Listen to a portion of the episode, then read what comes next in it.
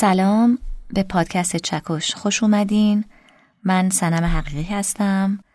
پادکست چکش رو اختصاص دادم به یک سری اتفاقاتی که در عرصه هنر دنیا افتاده.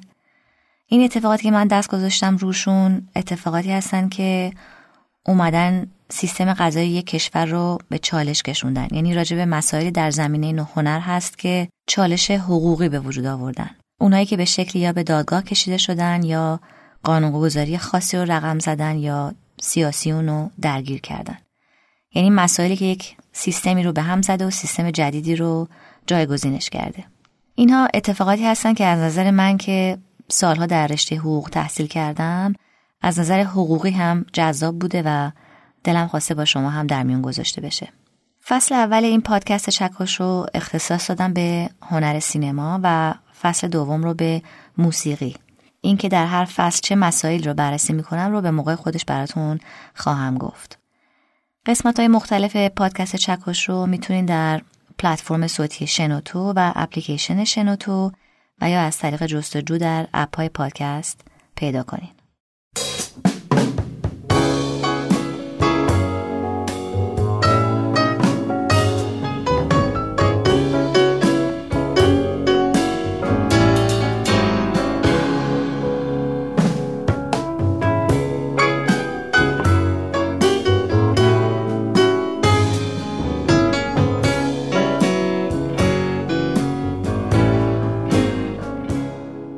توی مقطعی از درس خوندنام توی دانشکده حقوق دانشگاه نیویورک بودم و یه واحدی برداشته بودم به اسم حقوق و هنر. این واحد دانشگاهی در واقع راجع به سانسور بود در هنر آمریکا و کپی در آثار هنری. خیلی خیلی واحد جذاب و به شدت سختی بود. هم بررسی هنر در آمریکا رو داشت هم بررسی مسائل حقوقی در هنر رو داشت هم باید پرونده های سنگین قضایی رو میخوندیم و بحث می‌کردیم و همین که من اصلا من کنجکاو بودم که چطوری اینها در آمریکا سانسور می‌کردن هنر رو کلا. تا همین چند وقت پیشم سانسور می‌کردم و چقدر هم سختگیرانه و مداوم. حالا من شما می‌پرسم فکر می‌کردین فیلم مثلا سانسور می‌شده در آمریکا یا مثلا نقاشی یا عکس؟ همون موقعی هم که داشتم تو آمریکا درس میخوندم یک نقاش سیاه پوستی یک نقاشی کشیده بود از حضرت مریم که حضرت مریم رو هم سیاه پوست نقاشی کرده بود و از کود حیوانی هم در نقاشیش استفاده کرده بود. و این نقاشی همون موقع که من اونجا بودم توی موزه بروکلین نیویورک رفته بود رو دیوار. شهردار شهر نیویورک اون زمان رودولف جولیانی بود که شاید معرف حضورتون هست این روزا خیلی ازش میشنوین.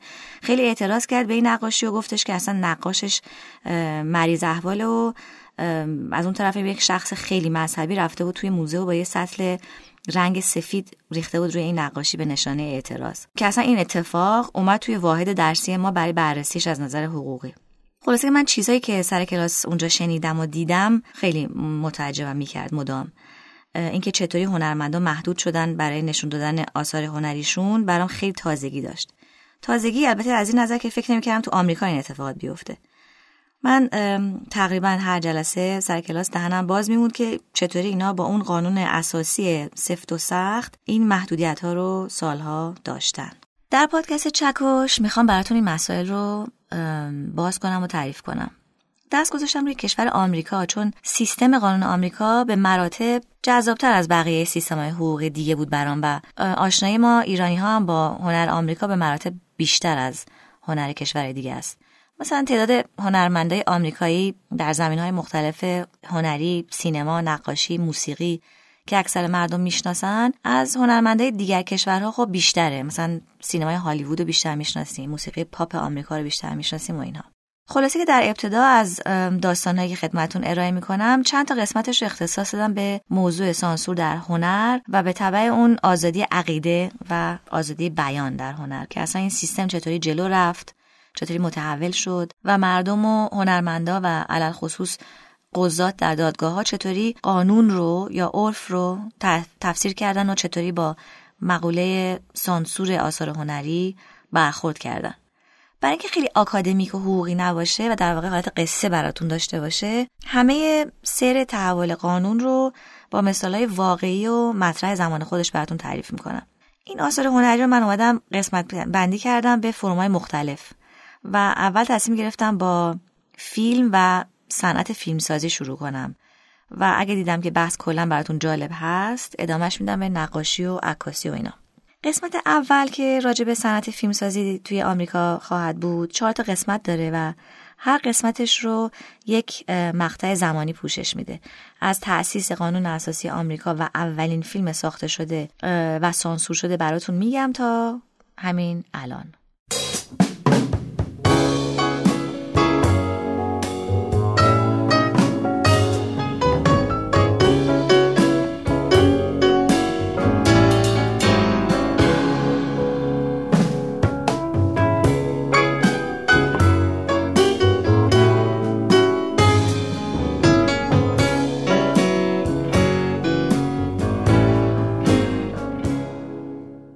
شروع اجازه بدین یه توضیح بدم که موزیک هایی که بلافاصله بعد از داستان یک فیلم براتون پخش می‌کنم یا موزیک همون فیلمن یا موزیک منتخب اون سالی هستن که فیلم در اون سال ساخته شده. یعنی اگه دارم مثلا فیلمی رو براتون توضیح میدم که مال سال 1940 و یک موسیقی هم پخش می‌کنم. این موسیقی یا موسیقی فیلمه یعنی soundtrack فیلمه یا موسیقی که در 1940 ساخته شده بود و به دلیل موسیقی مطرح زمان خودش بوده. برای شروع اجازه بدین که یک مفهوم یا یک کانسپت مهم رو که لازم اول کار بدونین و برای درک بهتر مسئله کمک می‌کنه اول براتون تعریف کنم. چون بحث ما حول محور قانون اساسی آمریکا نهایتا میچرخه باید یه مقدمه راجع به سیستم حقوقی آمریکا براتون اول بگم. چرا باید این کارو بکنم؟ برای اینکه وقتی مثلا فرض کنین یه کاری انجام میشه که باعث میشه یک شخصی متضرر بشه مثلا یکی فیلم می‌سازه بعد جلوی رو می‌گیرن خب باید تویی که مثلا جلوی فیلمت گرفته شده بدونی که حق حقوقت کجا هست. برای همین من میام این سیستم حقوقی رو براتون میگم که وقت داستانا رو براتون تعریف می‌کنم یه ایده ای داشته باشین از این که این طرف الان چیکار می‌تونه بکنه. و نگران نباشین خیلی سریع میگم و ازش رد میشم. خیلی خلاصه اگه بخوام بگم اینه که کلا قانون اساسی هر کشوری میاد یک سری اصول کلی رو تعریف می‌کنه. مثلا حدود قدرت سیاسی دولت رو یا حدود حقوق شهروندان یک کشور رو تعریف می‌کنه. خیلی هم معمولا کلی و خلاصه میگه. یعنی میگه کلا این کشور به خصوص بچه اساسی پایه ریزی شده در واقع قانون اساسی بیس و پایه اصلی سیستم قانونی یک کشوری که مثلا قانونهای دیگه مثلا مثل قانون مدنی بر اساس اون اصول تنظیم میشن. مثلا کشور خودمون توی قانون اساسیش همین کلیات اومده که میگه دولت بر چه پایه‌ای بنا شده موظفه به چه اهدافی برسه. میگه که مثلا تمام قوانینش باید بر اساس اصول اسلامی باشه و اینا میشه بیس برای قانونهای دیگه. قانون اساسی آمریکا هم همینطوره. میاد کلیات رو میگه که مثلا بر پایه عدالت و اتحاد و رفاه مردم و اینها بنا شده و حالا بقیه قانونهای اساسی کشور دیگه هم اگر داشته باشن قانون اساسی همینطور هست. حالا اگه قانون اساسی رو بخوان به خاطر پیشرفت دنیا و تکنولوژی های جدید و مسائل جدیدی که برای جامعه به وجود میاد عوض کنن یا اصلاح کنن این باید بره توی پروسه اعمال اصلاحات که یک پروسه معمولا طولانی و وقتگیریه و رأیگیری داره و بررسی های طولانی می‌خواد. مثلا برای بازنگری در قانون اساسی ایران هم رهبر هست هم مجمع تشخیص مسلحت نظام هست. هم حکمیه که خطاب رئیس جمهور داده میشه. بعد شورای بازنگری قانون اساسی میاد بسط و آخرش هم همه پرسی مردم. بعد اگه رأی اکثریت مطلق به دست اومد قانون اساسی ایران اصلاح میشه. در آمریکا کنگره آمریکا میاد درخواست اصلاح قانون اساسی رو میده. کنگره آمریکا همون شاخه قانونگذاری آمریکاست که دو تا مجلس داره. مجلس سنا و مجلس نمایندگان.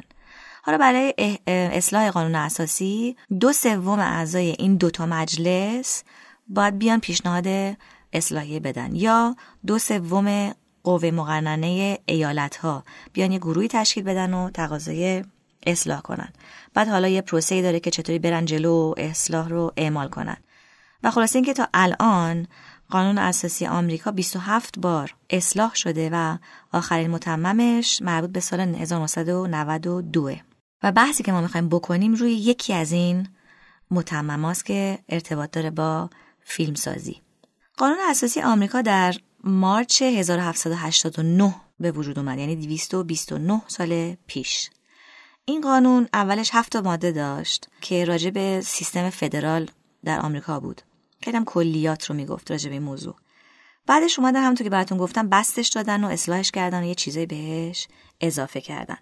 ده تا متمم اول قانون اساسی که بهش میگن Bill of Rights تعیین تکلیف می‌کرد برای حق و حقوق شهروندان آمریکا. یه مثال براتون می‌زنم مثلا تو فیلم ها دیدین که وقتی مثلا متهمی دستگیر میشه پلیس سریع چند تا جمله رو تحویل شخص بازداشت شده میده. Miranda writes, or warning. You have the right to remain silent. Anything you say will be used against you in a court of law. You have the right to an attorney during interrogation. If you cannot afford an attorney, one will be appointed to you. تو این صدایی که شنیدین جملاتی هست که پلیس باید به بازداشت شده تحویل بده که مثلا شما حق دارین سکوت کنین هر چیزی که بگین می‌تونه بر علیهتون در دادگاه استفاده بشه شما حق داشتن وکیل رو دارین و اینا که شنیدین. به این تذکر پلیس میگن تذکر میراندا. میگن طرفی که بازداشت شده بهش تذکر میراندا رو دادین. اگه نداده باشن این تذکر پلیس رو یعنی شخص بازداشت شده حقش ضایع شده. این جمله هایی که پلیس موظف به متهم بگه از متمم شماره پنج قانون اساسی میاد. یا Fifth Amendment که توش حق حقوق شخص بازداشت شده رو هنگام دستگیری مشخص کرده. ولی موردی که برای بحث ما اینجا مهمه یعنی سانسور متمم شماره یکه یا First Amendment. این متمم آزادی های مردم رو شمرده که یکیش آزادی بیانه که برای بحث ما همین آزادی بیانه که مهمه که میگه مردم حق بیان عقاید خودشون رو بدون هیچ نوع محدودیتی میبایست داشته باشن. حالا به موسیقی شناخته شده در سال 1791 گوش بدیم تا بقیه مطلب رو براتون بگم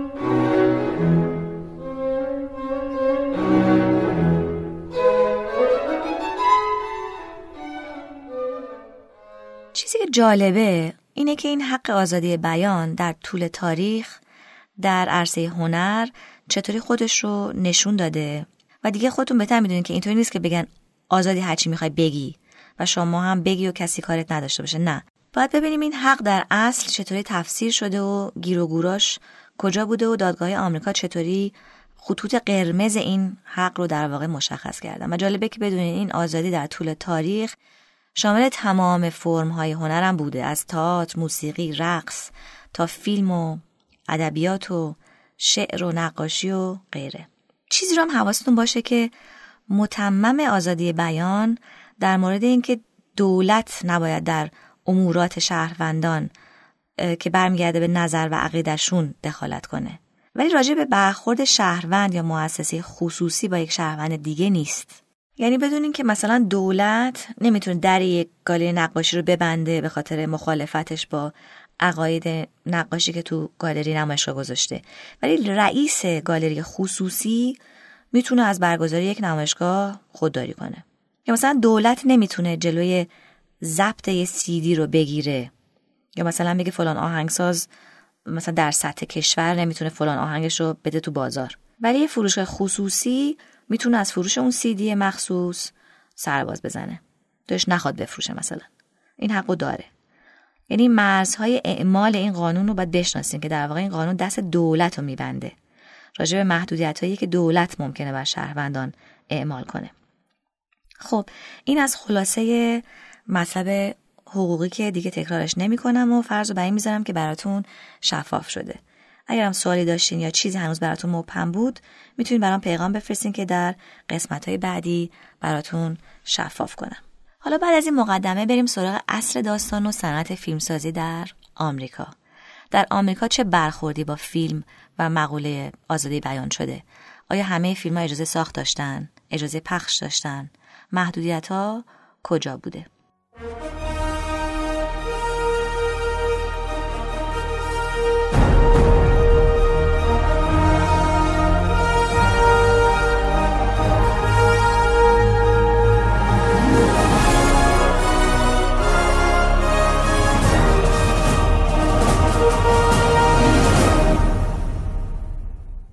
یکم برگردیم عقب به قرن 19 یه فیلم سامتی ساخته شد سال 1896 به اسم بوسه. The Kiss. توی یوتیوب هم هست که اگه وقت کردین بریم ببینین جالبه. که بوسیدن یک زن و مرد رو برای اولین بار در یک فیلم نشون میده. کل فیلمم چقدر 18 ثانیه. این بوسه این زن و مرد و نشون دادنش به مردم کلی سر صدا کرد و مردم به هم ریختن و اعتراض کردن و نشون دادنش قدغن شد. یعنی مردم نگذاشتن این فیلم اکران بشه. چه سالی هستیم؟ 1896 حالا بریم دو سال بعد. 1898 یه فیلمی ساخته شد به اسم وسوسه کردن قدیس آنتونی The Temptation of Saint Anthony که فوقالعاده است. اینم روی یوتیوب هست. حدود یک دقیقه و ده ثانیه از کل فیلم و من که دیدم واقعا خیلی خندیدم. یه قدیسی پای صلیب در کلیسای نشسته و زنهای مختلف میان می‌خوان اخفالش کنن در یک دقیقه. دورش میچرخن دورش میرخصن جلوش برهنه میشن. این قدیس هم اون وسطه تو سر خودش میزن و می‌خواد از دست این زنهای اقواگر در بره و راحت بشه. خب این فیلم اکران شد و واویلا شد. مردم باز اومدن اعتراض کردن که به مقدسات توهین شده. اکرانش قدغن شد. این از این دوتا فیلم. حالا بیایم 1903 در این سال یک فیلمی در اومد به اسم سرقت بزرگ از قطار یا Great Train Robbery که یک فیلم دوازده دقیقه ایه. می‌بینین که این فیلم ها بلندتر و بلندتر میشن. تازه می‌گفتن این فیلم هم از نظر تکنیک فیلم برداری و مونتاژ در زمان خودش خیلی هم خوب و مطرح بوده. توی صحنه این فیلم یه دزدی تو قطار داشته دزدی می‌کرده و یهو برمیگرده به سمت دوربین و اسلحه‌اش رو می‌گیره به سمت دوربین. به سمت لنز. یعنی یه جوری که یعنی لوله تفنگ رو می‌گیره سمت بیننده و انگار داره به بیننده شلیک می‌کنه. اعتراض شد به این فیلم. چرا؟ اینکه ضد مذهب نبود. گفتن نه ضد مذهب نیست ولی مشوق خشونته. چطوری؟ اینطوری که خیلی شلیک و تفنگ و اینا توی فیلم زیاد داره نشون داده میشه و از اون با تر این بود که گفتن که اون دزده توی این فیلم خیلی ظاهر آدم بده رو نداره. همچین خوش اومدنیه توی فیلم. و مردم خیلی از این دزده بعدشون نمیاد. و گفتن که یک حالت بد آموزی داره و اومدن جلوی فیلم رو گرفتن. بعد از این سه تا فیلمی که براتون گفتم دیگه می‌رسیم به فیلم های بلندتر. وقتی دیگه آروم آروم صنعت فیلمسازی داشت مطرح می‌شد یه سیستمی را افتاد در بعضی ایالات آمریکا که هر فیلمی که می‌خواست در اون ایالت پخش بشه باید اول از یک شورای مشخصی مجوز پخش می‌گرفت. خیلی شبیه سیستم حاکم در ایران. یعنی باید می‌رفتن مجوز اکران می‌گرفتن. این شورا هم بابت دادن تاییدی و مجوز به هر فیلمی یک حق و زحمه هم می‌گرفت. این سیستم در سال 1913 در ایالت اوهایوی آمریکا مثلا رایج بود و اگه فیلمی بدون این مجوز در ایالت پخش می‌شد پخش کنندش تحت پیگر قانونی قرار می گرفت. و بازداشت و جریمه می شد. همینطور یه پرانتز باز کنم این وسط که ایالت اوهایو همون ایالتی است که کارگردان معروف ستیون سپیلبرگ اونجا به دنیا آمده خلاصه در 1913 پس این سیستم وجود داشت و این در واقع میشه شروع جدی بحث ما. خب سوال اول این بود که چرا باید مجوز می گرفتن؟ این شورا چی رو مد نظر قرار می‌داد که مجوز بده یا نده؟ به طور خلاصه بر چه اساسی سانسور میگردن. چیزی که باید بدونین اینه که اون اوایل اینه که مجوز می‌دادن کلا اخلاقیات و مذهب رو در نظر می‌گرفتن. هر چیزی که به نظرشون ضد مذهب و ضد اخلاق بود رو در می آوردن حالا سوال بعدی اینه که مگه قرار نبود هر کی عقیده خودش رو راحت بگه طبق قانون اساسی؟ قبلا راجع به متمم شماره یک قانون اساسی آمریکا که صحبت از آزادی بیان می‌کرد براتون گفتم. خب پس چرا همچنان فیلم ها اینطوری محدود می‌شدن. یه توضیح بدم اینجا که آزادی بیان در آمریکا از تولدش یعنی از سال 1791 تا همین 1913 که سال مورد نظر ماست توی 60 تا پرونده قضایی مطرح شده بود. ولی نظر کلی توی این 60 تا پرونده این بوده و تو مقاله هم اینطوری اومده که قضات معمولا از روی سلیقه شخصی راجبه حد و مرز این قانون نظر می‌دادن. و خیلی به عقیده و قصد ابتدایی قانونگذاران دقتی نمی‌کردن و انگار برشون خیلی آسون نبوده که تفسیر خیلی بازی از این آزادی بکنن. خلاصه به عبارتی خیلی جدی با این موضوع برخورد نمی‌کردن. برای همین آزادی بیان در اون زمان ارتباط مستقیمی واقعا با فیلمسازی نداشت و هر ایالتی هم ساز خودش رو می‌زد کلا.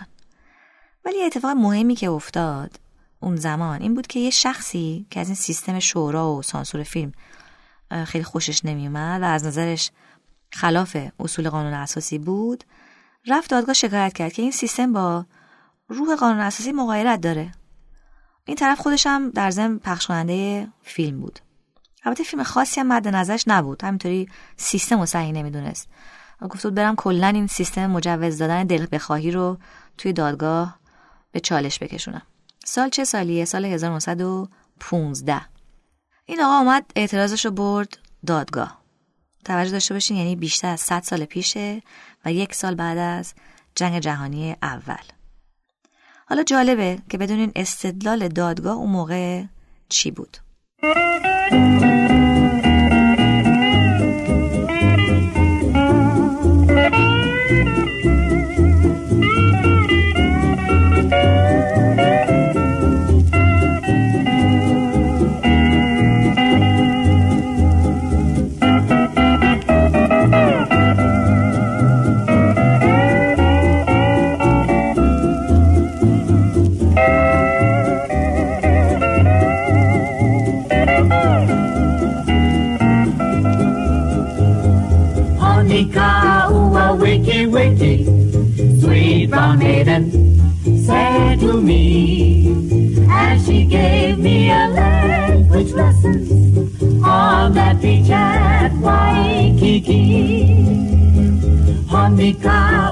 wiki wiki, sweet brown maiden, said to me, as she gave me a language lesson on that beach at Waikiki. یه چیزی من دوباره بگم که این آهنگایی که میذارم هم همون سالی ساخته شدن که راجبش صحبت می‌کنم. این آهنگ مال سال 1915 بود. دادگاه اومد گفتش که ساخت و پخش و نمایش فیلم یه بیزنسه و هدف اصلیش سودجویی ولا غیر. و در واقع فیلمسازی یا نمایش فیلم اصلا یک ابراز عقیده نیست. یه رسانه نیست با مشتقات آزادی بیان و آزادی عقیده. اصلا ماهیتش با این آزادی ها نمی‌خونه. و به همین دلیل هم ارتباطی به قانون اساسی و حفظ آزادی بیان اینها اصلا پیدا نمی‌کنه. وکیل مقابل اومد به دادگاه گفتش که چ... مثلا چی میگی؟ این فیلم یه فرم دیگری از ابراز عقیده است. فیلمسازی یک نوع ابراز عقیده است. ولی قاضی راضی نشد و نتیجتا خواهان این پرونده یعنی همین پخش کننده فیلم تو این دعوا باخت. حالا این پرونده رو در ذهنتون نگه دارین چون بعدا خیلی مهم میشه. میریم دوباره همون سال 1915 که یک فیلم سامتی ساخته شد به شدت پر سر صدا به اسم کلنزمن که بعدا اسمش شد تولد یک ملت The Birth of a Nation این فیلم پر بود از نجات پرستی علیه سیاپوستا که توی فیلم اونا رو یاقی و وحشی و سنگدل نشون می‌دادن. در طرف مقابل اینها شخصیت هایی بودن سفید پوست که قهرمان نشون داده می شدن که با بیرحمی تمام این سیاهان رو قتل عام می کردن. یکم از موزیک این فیلم با هم بشنویم ساخته جوزف برایل.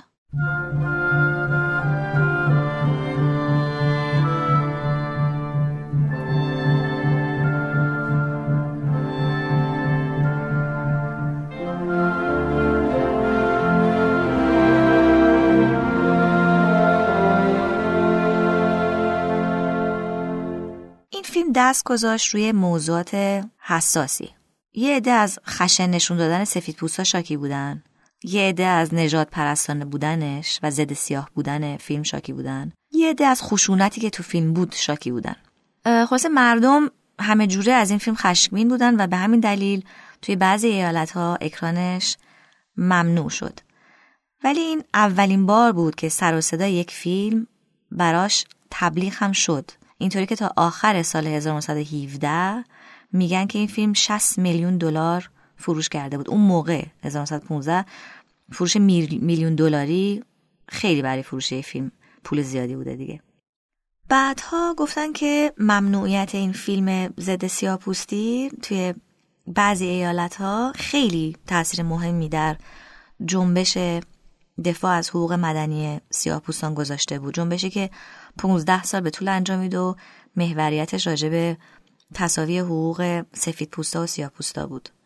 چیزی که برای بحث ما جالبه اینه که اون سال این فیلم با اینکه از نظر بعضی مروج خشونت بود و تبعیض مجوز رو گرفت.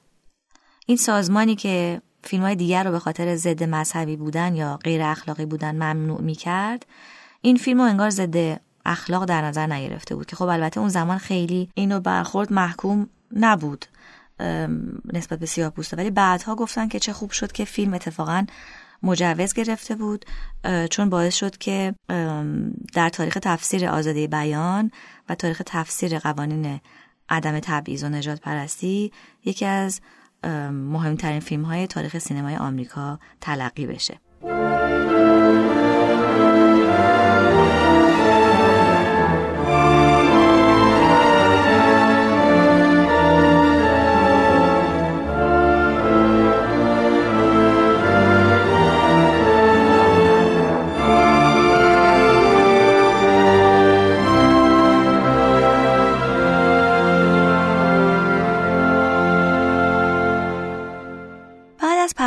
این فیلم مهم تولد یک ملت. این روند مجوز گرفتن همچنان ادامه پیدا کرد تا سال 1934 یعنی 20 سال بعد. و تو این مدت وضع حتی سختگیرانه تر از قبل هم شد. یعنی شورا با سختگیری بیشتری مجوز می‌داد. حالا چرا؟ تو این فاصله 20 سال یه مسائل به قول خودشون بیشرمانه اتفاق افتاده بود در پشت صحنه ساخت فیلم ها مثلا به زندگی خصوصی بازیگرای هالیوودی پی برده بودند که از نظر مردم محافظه کار و سنتی اون زمان غیر اخلاقی بود. بعد یه زن بازیگر هالیوود توسط یک کمدین نسبتا مشهور اون زمان مورد تجاوز قرار گرفته بود و خلاصه اتفاقات اینچنینی که توجه مردم رو جلب کرده بود و فشار روی سیستم ساخت فیلم و پخش فیلم نه فقط از طرف خود مردم بلکه از جناهای مختلف سیاسی و مذهبی هم بیشتر و بیشتر شد. و خلاصه همگی سعی می‌کردن که صنعت فیلمسازی رو به نوعی اخلاق گرا و با حیا کنن. به همین دلیل ایالت های مختلف هم شروع کردن برای خودشون قانونگذاری کردن و سانسور کردن فیلم ها ولی خب یه فیلم اگه در یک ایالتی با سیستم قانونی اون ایالت سانسور می‌شد لزوما با اخلاقیات یک ایالت دیگه جور نبود. و ایالت بعدی مجبور می‌شد یه جور دیگه فیلم رو سانسور کنه یا اصلا سانسور نکنه. و خلاصه یک رویه متعدل شکلی در کل کشور وجود نداشت. هر کسی برای خودش ساز خودش رو می‌زد که این یک سری پیچیدگی هایی رو به وجود آورد. اگه یکم ببرمتون به اون سالها که تا حدی دستتون بیاد دهه سی آمریکا کدوم دهه میشه دقیقا بگم بهتون که مثلا آکادمی اسکار یک سال بود که به راه افتاده بود. سال 1929 اولین سالی بود که مراسم اسکار تشکیل شده بود. بعد یکم بیم جلوتر. در دهه سی همون دهیه که توش فیلم ودا با اسلحه که گری کوپر توش بازی می‌کرد و بر اساس قصه هست به همین اسم از ارنست همینگوی رفته بود اسکار. دو سال بعدش مثلا جان فورد برای فیلم خبرچین یا The Informer جایزه اسکار بهترین کارگردانی رو گرفته بود. چهار سال بعدش فیلم معروف برباد رفته ساخته شده بود در سال 1939 که ده تا اسکار برده بود. دیگه اون دهه روزولت رئیس جمهور آمریکا بود. اسکات فیتزجرالد کتاب Tender Is the Night رو چاپ کرده بود. لطیف است شب که به فارسی هم ترجمه شده. اینشتین سال قبلش از کمپ نازی های اتریش فرار کرده بود و وارد آمریکا شده بود و این سال رفته بود به ملاقات روزولت در کاخ سفید. حالا از همه این حرفا گذشته ما وسط رکود بزرگ اقتصادی آمریکا هم هستیم همون Great Depression. و این فیلم ها در اوج رکود اقتصادی ساخته شده بودن. اینو گفتم که دستتون بیاد که دهه سی چجوری بوده. پس به شما وقتی میگم در دهه سی میلادی شورا این سخیری رو می‌کرد ببینین که چه فیلم ها و کتابهایی به بازار اومده بود. خلاصه سال 1934 بود که با وجود رکود اقتصادی و ارائه مهمترین های ادب و هنر واقعا در اون دهه اومدن یه تصمیم محکمی گرفتن که دیگه باید جلوی بی اخلاقی حتی بیشتر از پیش گرفته بشه برای همین مؤسسه فیلم آمریکا یک راهنمای اخلاقی فیلم چاپ کرد. این سازمان در سال 1922 تأسیس شده بود با این هدف که نظارت کنه بر سیستم ساخت و پخش فیلم که حالا الان هم 6 تا از مهمترین شرکت فیلمسازی توش هستن. من به این مؤسسه بعضی وقتا تو این چند تا قسمت میگم سازمان سینمایی. منظورم همین مؤسسه فیلمسازی این مؤسسه اومد این کتابچه رو چاپ کرد و بهش می‌گفتن هیز کود هی اسم رئیس این مؤسسه بود ویلیام هی دو نفر فقط دو نفر یک کشیش مسیحی و یک فرد به شدت. مذهبی مسیحی نشستن و این راهنما رو تنظیم کردن. این کتابچه رو. مقدمه این کتابچه جالبه. در این مقدمه دلیل دخالت این مؤسسه تو صنعت فیلمسازی رو برشمرده. اومده در اصل رو بر این گذاشته که برنامه های سرگرم کننده مثل فیلم خیلی مهم هستن از نظر تأثیرشون بر اخلاق. چطوری؟ اینطوری که فیلم روی اخلاق مردم اثر می‌ذاره میاد تو زندگی آدما و تحت تاثیر قرارشون میده. ذهنشون اشغال می‌کنه و در نهایت تمام زندگی اونا رو تحت تاثیر قرار میده. بعد نوشته تو این کتابچه که شخصیت مردم فقط با حرفشون قضاوت نمیشه بلکه با اون سرگرمیایی هم که دارن قضاوت میشه. برای همین سرگرمی باید مناسب باشه اخلاقی باشه. سرگرمی غلط تمام اخلاق رو و اخلاقیات رو می‌تونه نابود کنه. خب این از مقدمه این کتابچه. می‌تونیم بفهمیم که منظور از فعالیت این مؤسسه در واقع خطدهی اخلاقی بوده.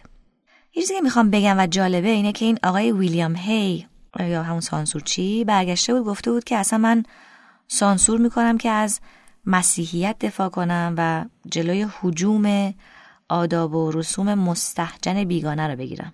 آمریکایی‌ها میبایست آرمانهای خودشون رو حفظ کنن و در برابر تهاجم بیگانه مقاومت کنن. خلاصه توی همچین ذهنیتی اینا داشتن سعی می‌کردن که سانسور رو اعمال کنن بر فیلم سازی این راهنمای اخلاقی اومد یه لیست داد از بایدها و نبایدها و یه سری مسائلی که باید باهاشون محتاطانه برخورد می‌شد. فراموش نکنیم که سال سال 1934 یعنی میشه 1313 شمسی. برای مثال استفاده از لغات خدا، مسیح، جهنم و از این قبیل قدغن بود. برهنگی، مواد مخدر، صحبت از رابطه جنسی بین سفید پوست و سیاه پوست. قدغن بود.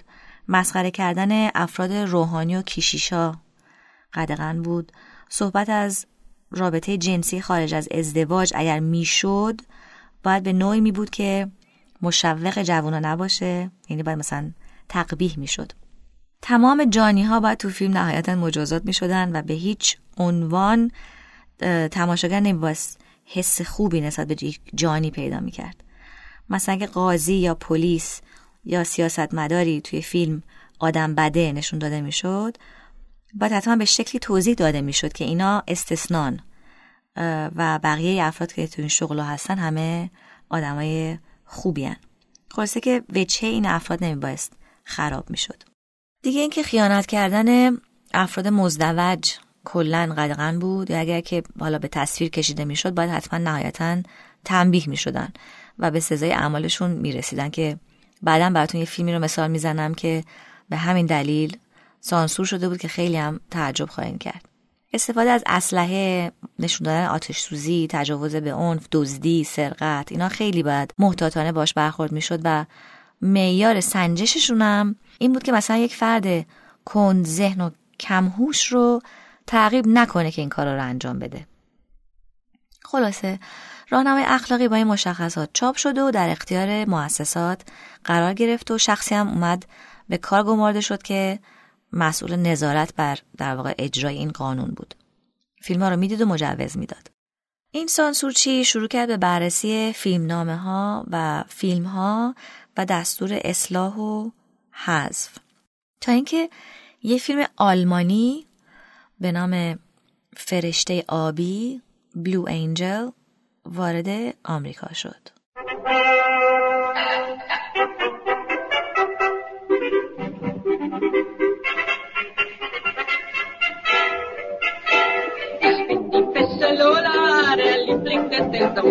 Ich habe ein Pianola Hause in meinem Salon. Ich Pescelola, ich lieb ein Mann. Doch an mein Pianola, da lässt sich keinen ran. Ich bin die Pescelola, der Liebling des Gesangs. Ich habe ein Pianola zu Hause in meinem Salon. این آهنگ فیلم بود. این فیلم ساخته یوزف فون شترنبرگ که توی 1930 ساخته شده این فیلم و خیلی جالبه بدونیم که این فیلم توی دو زبان فیلم برداری شده. یعنی تمام صحنه ها رو یه بار بازیگرا به زبان آلمانی گفته بودن و یه بار به زبان انگلیسی. ولی انگار نسخه آلمانیش مطرح تر بود. چون بازیگرا تو نسخه انگلیسی مثل که خیلی به سخت انگلیسی صحبت می‌کردن و خیلی درست عذاب در نیامده بود. توی این فیلم امیل جنینگز و مارلین دیتریش بازی می‌کنن. فیلم داستان یه پروفسور خیلی خیلی محترمی بوده که دانش آموزاش هی اذیتش می‌کردن و سر به سرش میذاشتن. و روزی این دیگه از دست دانش آموزاش کلافه میشه و میره بیرون از مدرسه و تعقیبشون می‌کنه و باهاشون وارد یک کاباره میشه که مچ اونا رو توی اون کاباره بگیره. ولی اونجا با یک زن اقواگر مواجه میشه یک رقاص کاباره به اسم لولا لولا. این یکی از موزیکای این فیلمی که لولا رقاص کاباره می‌خونه و جدای از این فیلم این آهنگ اصلا یکی از مهمترین ترانه های آلمانیه که با صدای خود مارلین دیتریشه